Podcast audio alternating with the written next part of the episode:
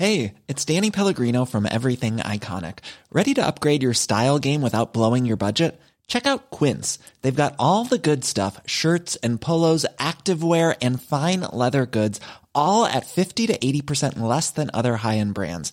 And the best part? They're all about safe, ethical, and responsible manufacturing. Get that luxury vibe without the luxury price tag.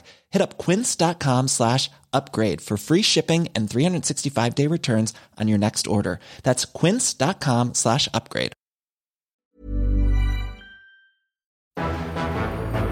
It's October 25th, 1929, and another remarkable event is about to be uncovered by Arion, Rebecca, and Olly, the Retrospectors.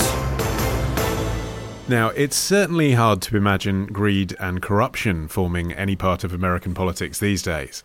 But it was on this day that a former US cabinet official was fined $100,000 and sent to jail for a year for a felony committed while in office. The senator was Albert Fall, former Secretary of the Interior, and the whole grubby affair was known rather charmingly as the Teapot Dome Scandal. The Teapot Dome although it sounds charming, it's actually quite pedestrian. It was an oil field in Wyoming, and it was one of three oil fields which had been designated for use by the US Navy as a fuel reserve, you know, in case of emergency. Yes, and the president, Warren G. Harding, had just transferred the supervision of this oil reserve across from the Navy to the Department of the Interior. All sounds very bureaucratic, but it actually opened the door for Albert Fall to engage in this bit of corruption that ultimately led to his undoing. It enabled him to offer private companies the chance to drill for oil on state land without competitive bidding. So he went to his mates and said, You need oil. I know some oil you can have. But also, I, I do like cash. That's basically what happened.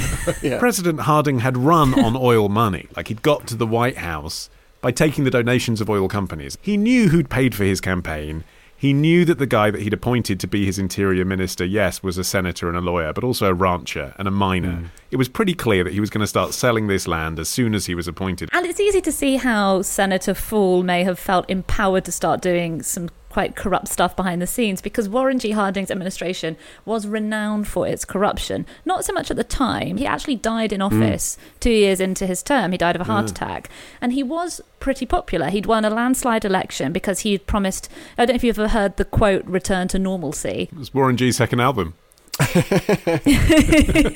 that was his campaign slogan because in 1921 when he was elected you just had world war one and you just had the spanish flu pandemic. And his thing was everything back to normal. Everyone was so mm. relieved that things were getting back to normal that nobody really paid a lot of attention. Mm. and most of this stuff never came out till after his death. But behind the scenes it was very clubby. It was very glad handy. He had this group of friends called the ohio gang who were mostly people that he'd befriended when he was an ohio state politician. And he kind of just brought them to washington with him him, and they had this residence called the Little Greenhouse on K Street, where all of his friends would just get together. They were, you know, politicians and businessmen, and they just make these corrupt Play deals. poker, have a whiskey, yeah. and sell hundreds no of oversight. millions of dollars of oil from the state purse. Yeah.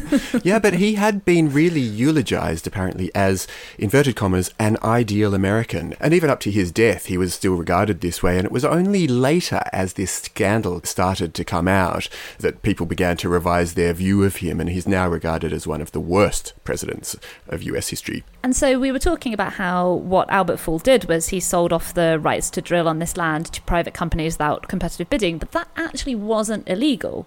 So the whole reason that this came to be investigated was that an irate business rival of one of the oilmen who'd got this lease complained to his senator about this secretive deal. And so the senator, a man called John Kendrick, started pushing for an inquiry into it. And so it transpired that what he'd done wasn't illegal. It, there actually was no law saying that the, these contracts had to be put out to tender.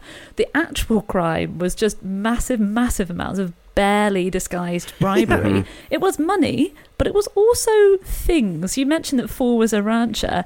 The bribes he'd received from oilmen included six heifers, four pigs, two boars, and a bull, which sounds like a nursery rhyme about corruption. It always seems so pathetic, the stuff that gets handed over in bribes as well, like a few bulls and a few pigs. I know that it all added up to hundreds of thousands of dollars, which then would have been millions in today's money. But, you know, it still seems so mucky that you'd, you'd think that it would have been, like, I don't know, barrels of oil or, or you know, gold ingots or something like that. But it was bags of cash as well. we should talk about. Well, there the was cash. that, So, one of the cash bungs from an oil man called Edward Doheny was a one hundred thousand dollar interest-free loan in inverted commas that was delivered in person by his son Ned Doheny to the senator in five twenty thousand dollar stacks in a black parcel bag, um, which they just tried to disguise by it being his son, and also he brought a mate along. He brought along this guy called Hugh Plunkett. Remember that name for later. But they just handed over a big bag of cash. That's how I get all of my completely over the board loans. And the bribes that he was given for the Teapot Dome lease were equally overtly suspicious. $200,000 worth of Liberty bonds were given to his family and Fall directly. So, you know, it, it there were, as well as the heifers, you're right, there was just this straight up cash being dumped on his front Heifers door. and cash. that was his third album. And also the build up to Fall going to prison, which is the date that we're commemorating, was long. So the Wall Street Journal first broke the story that Fall was giving oil deals to his mates on April the 14th, 1922. The next day, the Senate investigation was open. So this was seven years later. You know, hmm. this by this point, as as Rebecca said, the president was dead. But a different administration in there, and it took them seven years to actually get him behind bars. He ended up serving nine months in jail before being released due to failing health and died in 1944. And there must have been some kind of discrepancy in the legal representation they secured because Albert Fall was found guilty of accepting bribes from Edward Doheny. Doheny was found not guilty of offering Fall bribes. Because it was a loan. It was a loan. We said it was a loan. that was the defence. But it did turn tragic. I told you to remember the name Hugh Plunkett. Hugh Plunkett, Edward Doheny's son's friend, then shot Edward Doheny's son and himself dead because he was worried about the repercussions because they delivered the cash. So Yeah. Long term, Doheny didn't play this as well as he might have Yeah. liked. and it, there's some theories that it also contributed to President Harding's death, that it took this real severe toll on his health, and gradually over the couple of years that he was in office, he became increasingly disillusioned and exhausted. But he died before the full extent of all of this wrongdoing was determined. Can I just add one more thing on the absolute audacity of Edward Doheny? when Fall was in prison, Doheny's company foreclosed on his ranch over unpaid loans. Guess which unpaid loan it turned out Wow. to be? Well, well. He had chutzpah, didn't he? And actually, the oil baron uh, Plainview, played by Daniel Day Lewis in There Will Be Blood, is a composite of all these various corrupt oilmen from the early 20th century. But I did find it entertaining that the mansion that Plainview lives in was played by Doheny's actual mansion. Oh, nice. So if you watch There Will Be Blood, that's they're walking Oh, that's through great. the corridors where his son was killed. It's just a little detail that adds some authenticity to the movie that is not Mm. made explicit, which I thought was pretty cool. Great movie, by the way. Thanks. Yeah, I mean, I worked pretty hard on One, it. one of well your done. best. Yeah. well done, Edward Doheny's house. Um, I mean, it is still the case, isn't it, that big money controls who has the finances to get to the White House. They've never. I was going to say they've never amended that, but I don't think there's any interest in amending that, is there? Like that's how America works. Mm. No, I mean, if anything, it's been baked increasingly into the system where your donors get you into office and then you give them kickbacks as you go on. And not only that, but you're expected as a congressperson to be making just hundreds and hundreds of calls throughout the time that you are in elected office to keep the money flowing.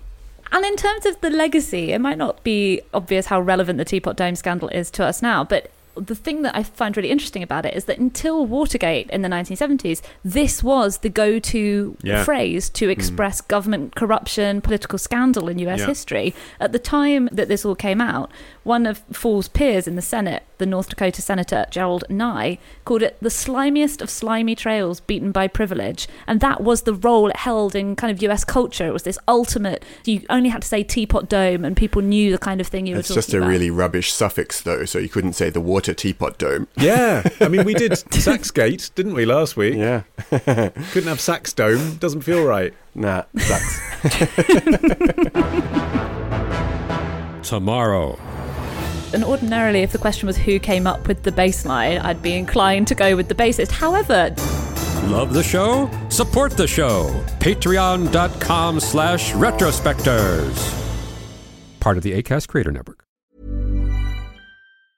Hi, I'm Daniel, founder of Pretty Litter. Did you know cats tend to hide symptoms of sickness and pain? I learned this the hard way after losing my cat, Gingy. So I created Pretty Litter, a health monitoring litter that helps detect early signs of illness by changing colors, saving you money and potentially your cat's life. Pretty Litter is veterinarian developed, and it's the easiest way to keep tabs on your fur baby's health right at home. Go to prettylitter.com and use code ACAST for 20% off your first order and a free cat toy. Terms and conditions apply. See site for details.